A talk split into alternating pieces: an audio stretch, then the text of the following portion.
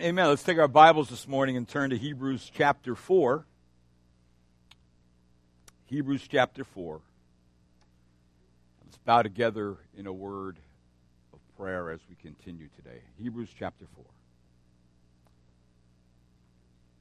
Let's pray. Lord, we come before you this morning as a people who need your help. We need it every day, Lord and we need it to the end of our life. We thank you, Lord, that you are, great, our, you are our great high priest. That you've done everything that you had to do and needed to do for our complete and total salvation. And yet, Lord, you left us here to live a life, a Christian life, but a life of struggling, a life of sometimes suffering, a life of trials, a life of testing. But I pray, Lord, in all these things, it would only prove that we are genuine, that we know you as our Lord and Savior, and that you know us, and that every trial proves that that's the case. Lord, I pray this morning that you would teach us from the Word of God how we can just continue to come to you, our great high priest, and that we can experience the help that we need when we need it by the one who can give it. And we praise you, Lord. Help me this morning as your servant to preach the word of God. Help your people to listen and hear, to apply it, and to use it in their life every day. And I pray this in Christ's name. Amen. Hebrews chapter 4, we're looking at the only unique high priest, the second part I'm looking at. And I left off last time mentioning that really this comes out of a context of talking about the Word of God in the sense that the Word of God, you heard many messages about the Word of God in verse number 12, for example. The Word of God is living and active and sharper than any two edged sword and piercing as far as the vision of soul and spirit and joints and marrow and able to judge the thoughts and intents of the heart. You heard that passage in, in mostly a favorable light. But the only problem is that passage is right in the context of the Word of God being a judge. In fact, it's the terror of the Word of God that he is warning the people about. The reason for that is because there is no escape when it comes to the Word of God. It can cut through all our defenses. It can cut through all our smokescreen. It can cut right to the innermost thoughts of our heart, our intentions, everything. There's nothing that is that God can't judge by the word of God. And he's going to do that someday. So God Almighty is perfectly aware that and really can deal with us not according to what we appear to be, but according to what we really are and he knows what we really are. Verse number 13 there is no creature hidden from his sight, but all things are open and laid bare to the eyes of him with whom we have to do. So that's the terror of the Word of God. And that is to those who disbelieve, those who are in the state of disbelief. And, and so that's something that should come to them with great force. But in that context, the next thing he does is he speaks to those who are believers, but who are struggling in their belief. They're struggling to continue because of things going on around them. But still, nonetheless, it's good news, brethren, to those who trust God, trust His promise, and believe in Jesus Christ as their Lord and Savior, that they will enter into God's rest. So instead, for them, the Word of God is not a terror, but we see in this passage here that we have a merciful high priest who is for us, interceding on our behalf, helping us to hold fast our profession and our confession.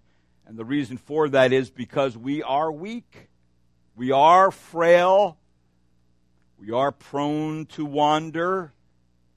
We have remaining corruption, indwelling sin, in which we are easily tempted. So, see, once we are cleansed of our sin and we start down the road on our Christian pilgrimage, How is it possible to find strength to continue when sometimes you and I know very well we don't always sense that we can do it? We can finish the race. There's too many variables going on. We can't handle life. Life's too big. Problems are too complex. And we realize, man, I feel like I'm getting crushed. That's the point. The point is, you have a high priest.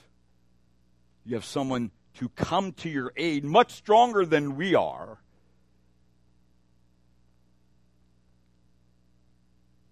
To give you assistance. In other words, we can continue to press on in our pilgrimage because of the four essentials of Christ's priesthood. Today I will like to examine at least the second of the four. The first one, remember, was we can continue to press on in our pilgrimage because Jesus is our victorious high, priest. Verse 14. And this morning, we can continue to press on in our pilgrimage because Jesus is our compassionate high priest. Now, these passages this morning really should be a great source of encouragement to you and I, to those who believe, to those who know Christ. And the reason why is because Jesus knows exactly the way you feel stressing that word feel. He knows the pressures and testings of life in this godless world. He knows very well those things. He knows how to help you and I in the moment of temptation. He knows how to do that. Matter of fact, He knows when we don't know. But we come to Him for that help, and He provides what we need.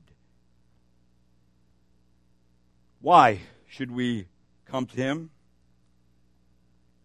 Well, we know that He helps us in our moments of temptations, and there are really four apparent reasons. The first one being in verse number 15. The first one is that Jesus, our great high priest, is deeply concerned about our weaknesses. Look what it says. For we do not, verse 15, excuse me, verse 15, we do not have a high priest who cannot sympathize with our weaknesses. Now, that's incredibly encouraging to me. And it stresses that, that word, our weaknesses. In fact, the very word there, sympathize, means to be affected with the same feelings as another. It means to feel for to be touched with the feelings of another. That's the, the word. That's what this word sympathize means. In this word, there is a sense. The affections are inwardly moved by what one sees, what one understands, or what one hears from someone else as far as their need is concerned. So, during our sufferings, during our trials, God is able to empathize with us. In fact, if we were to trace this particular word throughout our, our Bibles, we would find that almost in every case that the feelings are affected. Just a few examples for you and I just to get the sense of it. You remember when the son the prodigal son left the father. Remember that, that story? And that's a very popular story. Well, the compassion on his son, his wayward son, to no longer be able to live on his own. And his son realizes his circumstances and comes back to the father. And this is what the scripture says in Luke chapter 15. And he got up, the father, and he came to his father. The son came to his father. But while he was still a long way off, the father saw him. And then it says, felt compassion. There it is. He felt compassion for him and ran and embraced him and kissed him. Now, this son, we know the son squandered all his wealth, left his father in, in a very bad way, and yet when the father sees him coming back, he feels compassion. He is moved in his spirit and his soul to do something. And then there's a passage in Luke chapter 10 where the man who's left for dead on the side of the road, remember that man? Uh, he was unable to help himself anymore, beat so bad. And the Bible says, and a certain Samaritan who was on a journey came upon him, and when he saw him, he felt compassion. And that compassion moved him to dress his wounds, to put him on his donkey, to take him, get him a place, and anything he couldn't do for him at the moment, he would come back and he, any kind of fun, things, uh, expenses that he, he, uh, he had, he would, the, the, man would pay it later on. He, he did something. See, it moved him to do something. This is, this is the sense of this word. And then in Matthew chapter 3, where the Lord himself has compassion on his lost people, where it says, and seeing the multitudes, he felt compassion on them. Why? Because they were distressed and downcast, like sheep without a shepherd. So he understood their spiritual condition. He saw that, that they were wandering all over the place. They weren't being guided at all in any way, in a, in a good way. And so the Lord felt compassion on them. And of course, what does he do for them? He dies for them he becomes their great shepherd. That's what he does in that context of Scripture. And then, of course, we, we know the rest of the story. So, see, Jesus is inwardly moved by our weaknesses. When we have a want of strength and when we sense our infirmities and our disabilities. And the word is actually used in all kinds of ways in Scripture, this word weaknesses. It's used of bodily weaknesses. In fact, uh, the weaknesses and frailties of our own body, our own health. It's like when Paul told Timothy, no longer drink water exclusively, but use a little wine for the sake of your stomach and your frequent ailments. Have you ever felt like that? Physically, to have those kind of physical elements. What do we do with that? The word is used in that sense. The word is also used in the weakness of the soul. In other words, when the soul is deficient in strength and doesn't have the capacity or, or to do something, to understand something, to do things because of lack of human wisdom or lack of skill in speaking or lack of management of people or to restrain the corrupt desires and the various kinds of proclivity to sin that we have. And we feel our weakness when we f- are tempted and fall into the sin. We feel incredibly weak. Like what went wrong, right? Don't you feel that way? And so the Bible is saying here that the Lord understands that kind of weakness. And then, of course, there is the weakness of spirit, in the sense which we the struggles spiritually that lead to doubt and to lead that lead to despair and that lead to disobedience towards God, that lead to really lovelessness towards others, that lead to a selfish preoccupation of one's own desires and that's it. And when we are led in that way, God understands those weaknesses too. In fact, if you look in your Bible in chapter 5 and verse number 2, it says this He can deal gently with the ignorant and misguided, since he himself also is beset with weaknesses. That's the high priest in the Old Testament. He, was, he understood his weaknesses, so therefore was able to minister to people because he understood weak, those weaknesses. And so the Lord is saying to us, listen, I understand those weaknesses. I feel compassion on you when you experience those kind of weaknesses. Now, why does he feel inwardly moved? Because a second reason Jesus is able to help us is in verse number 15 also of chapter 4. It says this that Jesus, our, uh, our high priest, understands us but one who has been tempted in all things as we are, in verse 15. That Jesus, in his perfect humanity, is familiar with all our needs, all our concerns. He's familiar with temptations and our problems. He's familiar with all those things. So here is one great confirmation of Jesus' humanity. He was tempted. And not only that, but tempted by every means, it says here, by all instruments, by from all directions, as we are, as we right now in our life experience every day. This is not foreign to the Lord Jesus Christ. He knows exactly what you and I are going through. So here is the great difference that separates Jesus from all other high priests. In verse number 15, he did that yet without sin without sin. He was tempted without succumbing to temptation. Now, that does not mean that he experienced every individual, individual temptation we do. He did not experience really the specific temptations of peculiar to women or married people or even the elderly. See, it can be argued, though,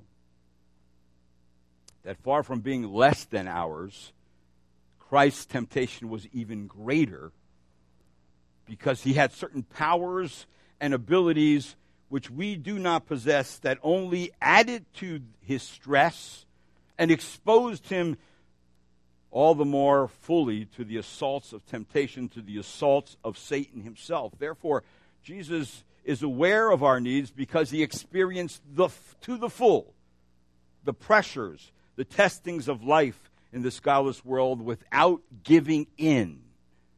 Because some people will say, well, he was Jesus, he was God. That's why he didn't succumb, he didn't sin. That's, that's not the point of Scripture. The point of Scripture is that he felt the full brunt of temptation. We don't feel the full brunt of temptation and the power of it. The reason why is we give in way too soon. Right?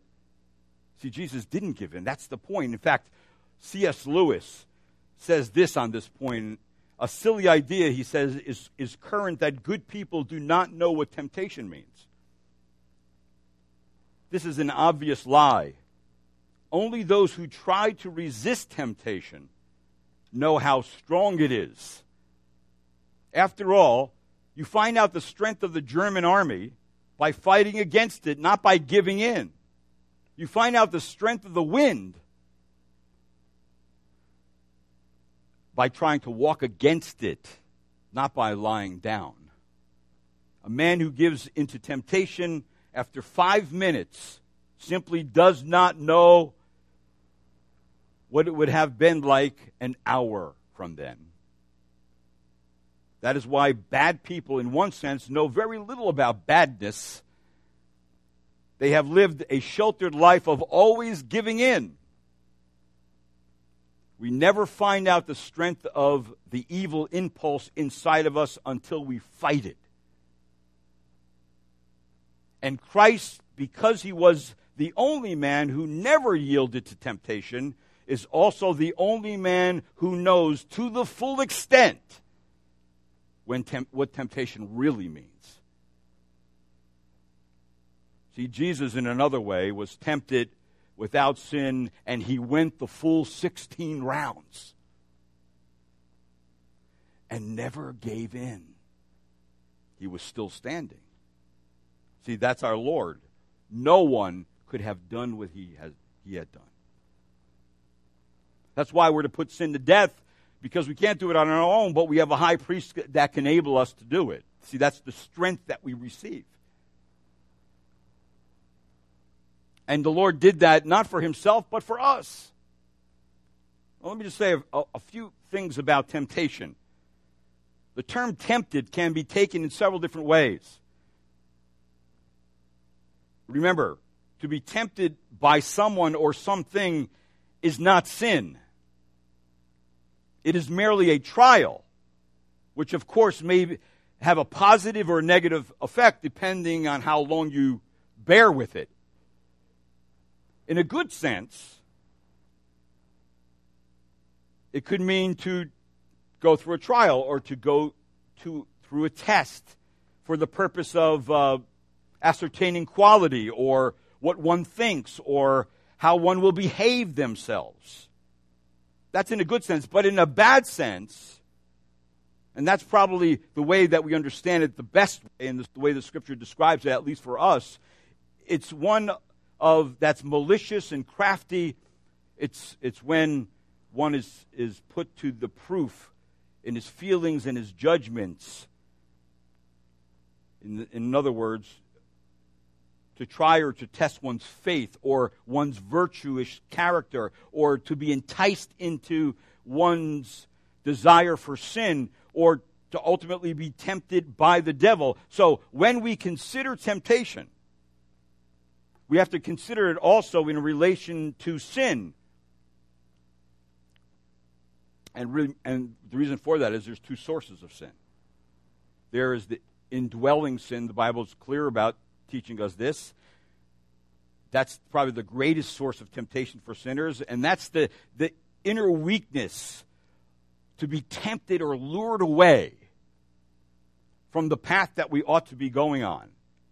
It is, it's the principle of sin that works within us that Paul talks about as the epistle of James informs us, but each one is tempted when he is carried away, remember, and what? Enticed by his own lusts.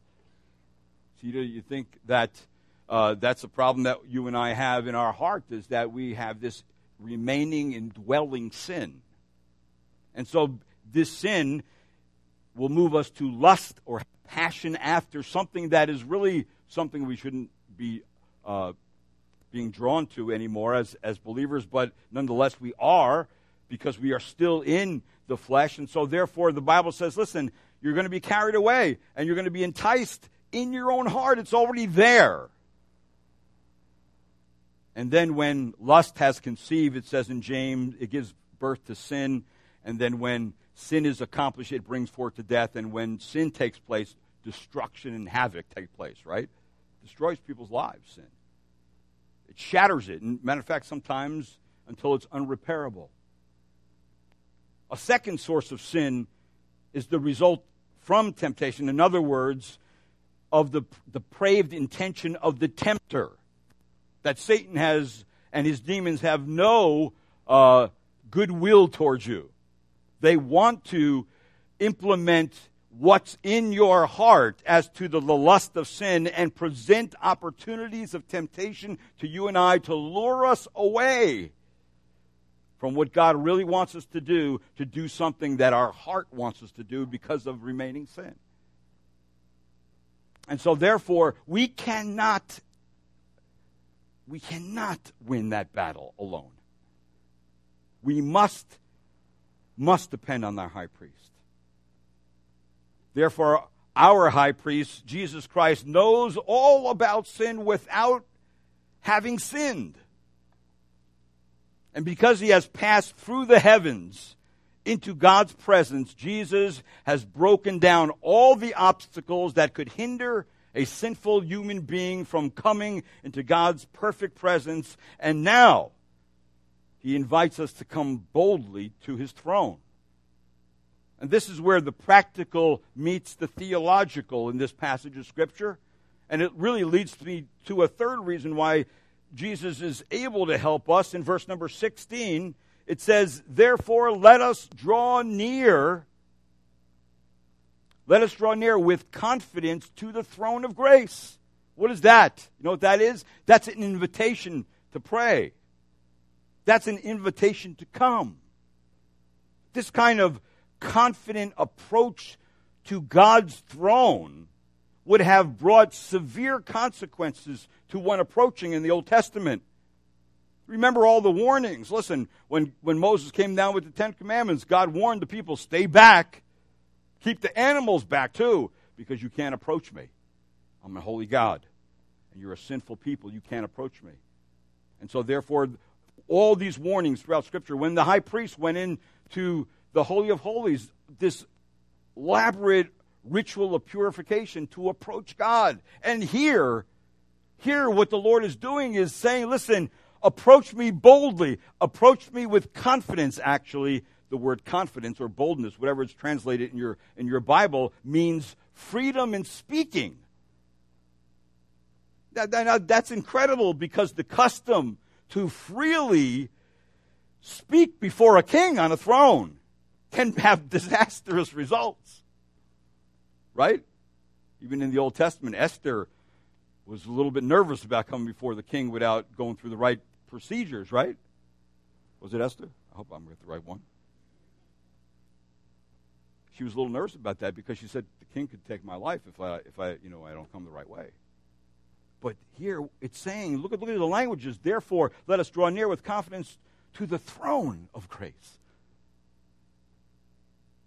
and we can speak freely there. That, that means this. This shows that the throne of judgment has been changed to the throne of mercy. Why? Because the blood of Jesus has been sprinkled upon it, as even Hebrews 10:19. Look, look it over to Hebrews 10:19, uh, which we're going to be reminded of again later on. It says this: Therefore, brethren, since we have confidence to enter the holy place by the blood of Jesus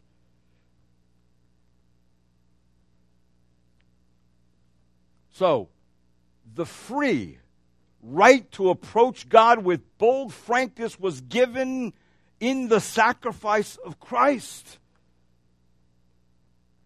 This means believers have daily access to God for grace and assistance every day, 24 hours a day, seven days a week.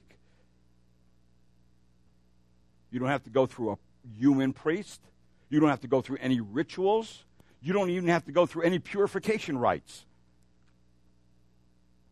You just come to the Lord. Just the fact that you're coming shows something about some understanding you have about what He's done for you.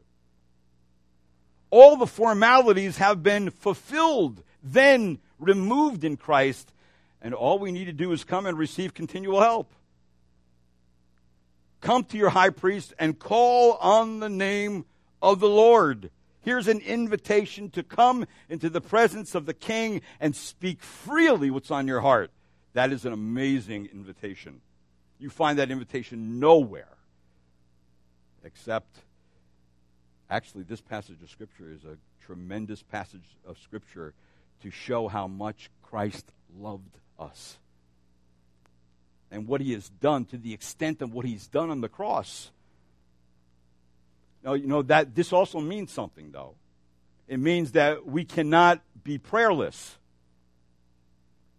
Don't think that you can cope with life without divine help. So we must accept the invitation right here in Scripture and follow our Lord Jesus boldly into the holy place. One old theologian said this, P.T. Forsyth used to insist that prayerlessness is the root of all sin. When we do not give time each day to earnest and believing prayer, we are saying that we can cope with life without divine aid. It is human arrogance at its worst. Jesus knew that he had to pray and did so gladly, necessarily, and effectively. In fact, if you follow Jesus around in the New Testament, you'll find what does he do? Matthew 14, after he had sent the crowds away, he went up to the mountain by himself, what? To pray. And when it was evening, he was there alone. Mark 1. In the early morning, while it was still dark, Jesus got up, left the house, and went away to a secluded pra- a place and was praying there.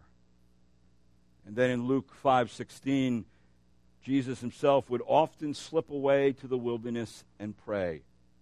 If Jesus has to pray, if Jesus shows an example of prayer, what about us, brethren? I think if we're tempted to do one thing more often than any other sin, is the sin of not praying. The sin of not accepting Christ's invitation. The sin of doing it on our own, using our own resources and not going to the Lord for help. And maybe it's because we don't even believe the Lord will help. So to be prayerless is to be guilty of the worst form of practical atheism. We are saying that we believe in God, but we can do without Him.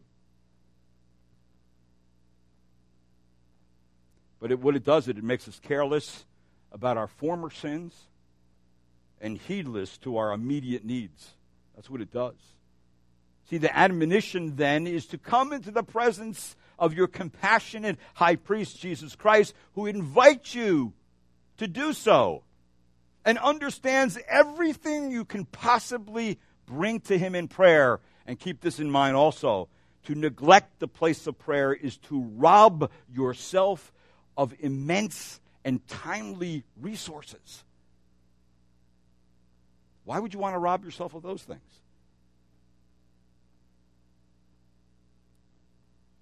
maybe we're weak is because we are not praying like we ought to. See, for the Christian, the throne of grace is the place of help, the place where our God, who is a person, can be moved. So thank God we have a high priest who can hear our prayers, understand every one of them, and is compassionate and eager to hear us. What an, an inestimable privilege it is to have the privilege of prayer, a privilege that we esteem all too lightly and take for granted of, and for some even seldom use. So here's the greatest tool in our arsenal, and we don't use it. Why? We're, we're tempted by the lust of our heart. We're tired our favorite program's on. Someone's going to visit us tonight. And so Satan uh, gives to you all the interruptions, good interruptions, with, with legitimate excuses why you shouldn't pray in the morning, you shouldn't pray in the afternoon, you shouldn't pray in the evening, you shouldn't meet with God's people to pray, and blah, blah, blah. The list goes on and on and on and on and on and on. And yet we're robbing ourselves of the very thing God gives us to approach the throne of grace to receive what we need to receive. It was D. James Kennedy who says this I wonder if God sometimes, when we pray, thinks that he has heard a mechanical voice talking to him as we go through our vain repetitions of the same prayers over and over again and have little thought and no heart in them at all, then we wonder why they are not answered. End quote, James Kennedy. Now, Look back at our text for a minute, chapter 4, chapter 4 of Hebrews. Look at verse 16, the last part of verse 16. Why, why should believer, what should believers expect when we come to the throne of grace? Well, we, ex- we should expect the promise of help and comfort. Look what it says that Jesus, our great high priest, comes to us with an inclination to relieve us. Verse 16, it says, so that we may receive mercy. And here, mercy is kindness. We receive mercy and find grace. That's the gracious acceptance of God to help in time of need. Now, do we believe this? Here we have two essential aspects of God's deep and continual love for his children. He's just saying to us, Come and listen, when you come, you will receive kindness from me, and you will find gracious acceptance in my presence, and I will help you in your time of need. That's what God promises us.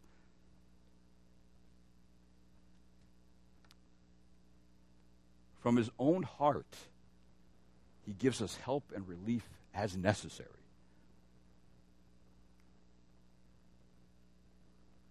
Our high priest is intimately involved in our infirmities and weaknesses and, and wants to remove them. He wants to remove them from us. Now, I was thinking when I was looking at this passage, should we ever be tempted to doubt God's love and care for us and fall for it anymore after a passage like this? I, I, I think not. That the great lie and the great temptation of the devil is that God doesn't love you because you are weak and you are frail and you are prone to sin and you do wander off. And he'll beat us to death with that. But at the same time, the scripture is saying, Come to me with all your weaknesses and needs and problems, and I will give you necessary help. There's no tinge of judgment in this passage here. There's no tinge of being afraid to come to God. He's, he's got his arms open with kindness and, and acceptance. And who wouldn't want to go to someone like that?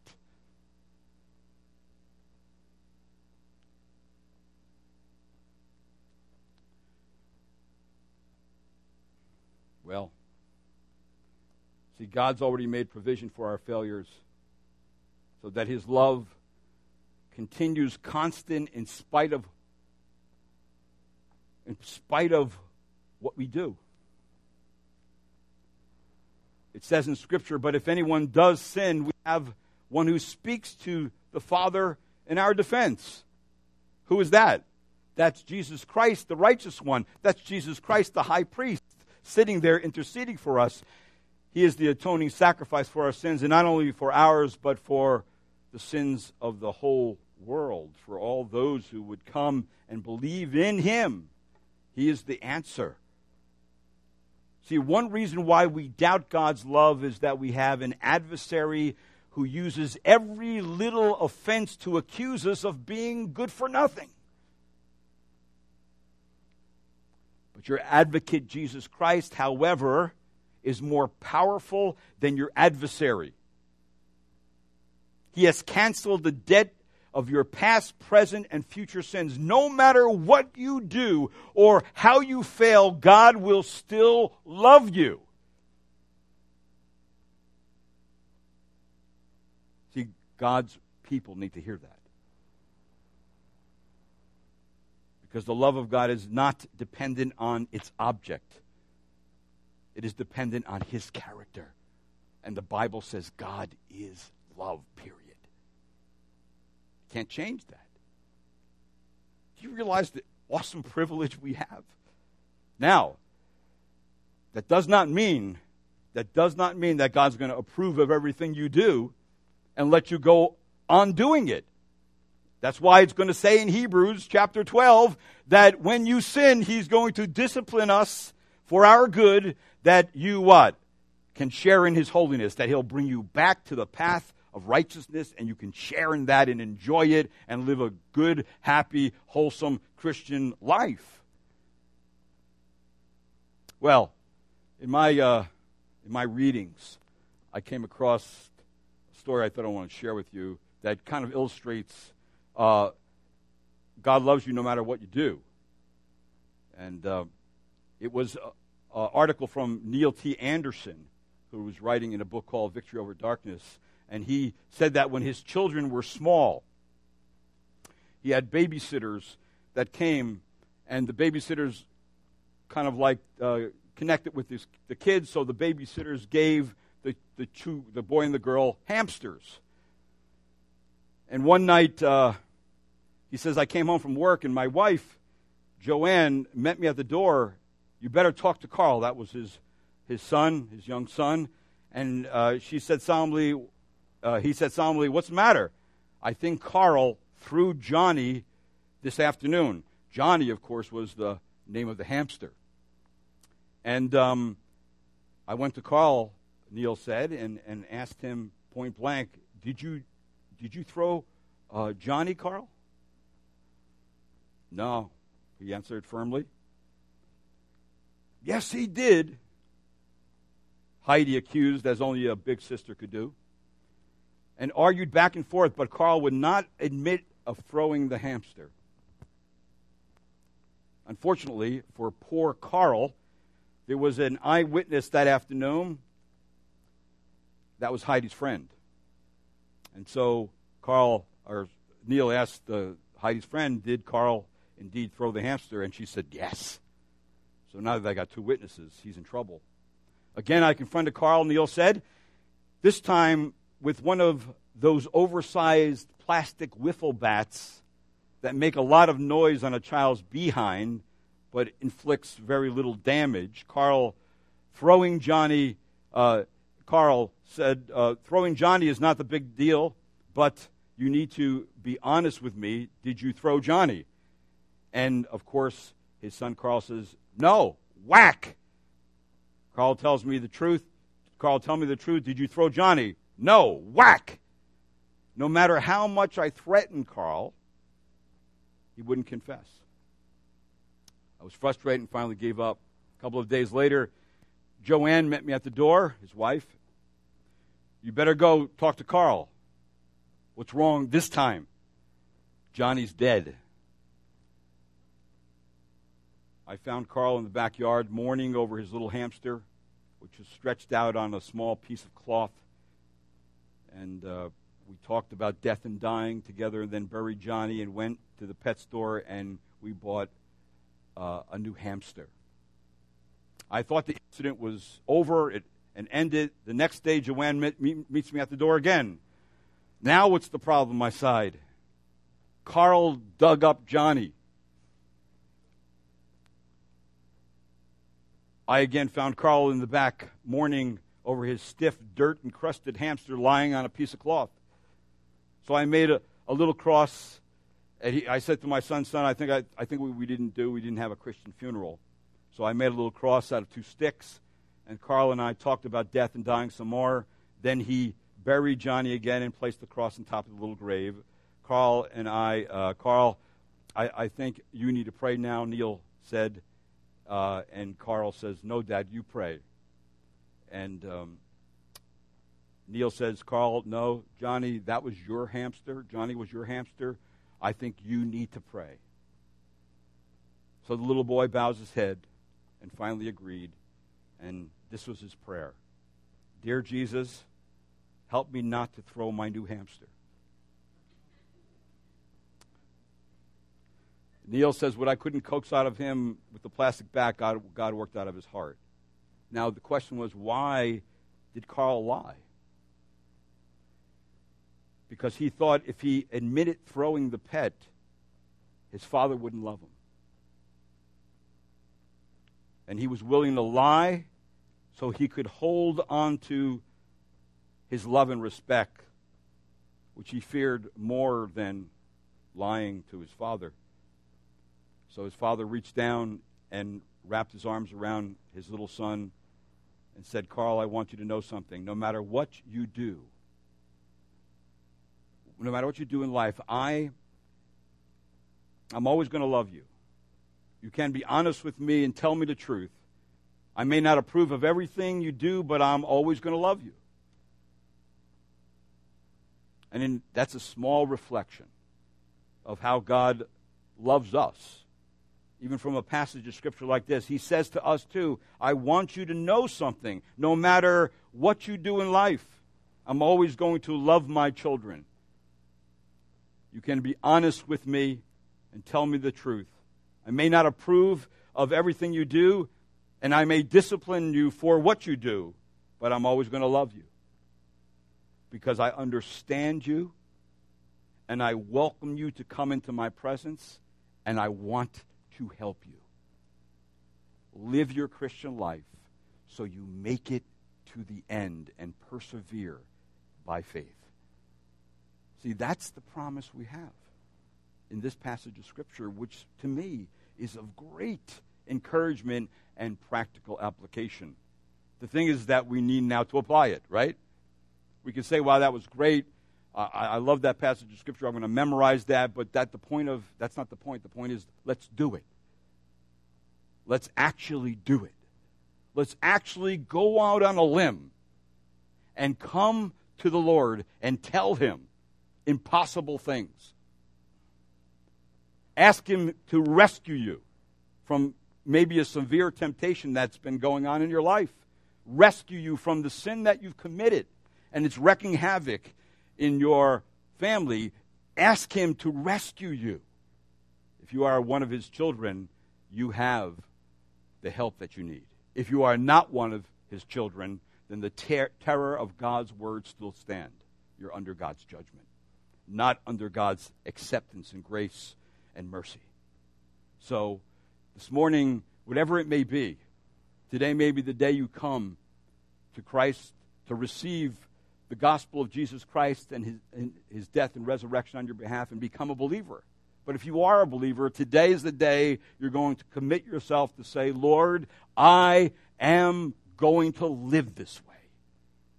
I am going to live this way. You're going to be my great high priest.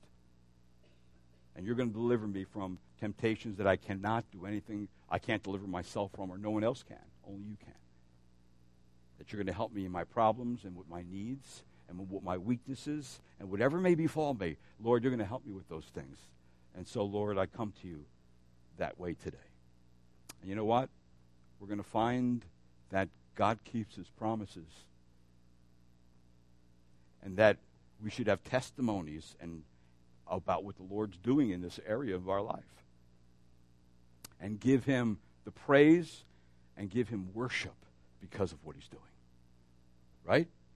See, we are too easily satisfied when it comes to our, our spiritual life.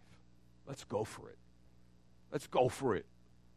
Let, us hold to these promises and let's, let's make it to Hebrews chapter 11, the, the, the hall of faith, and see what those people endured.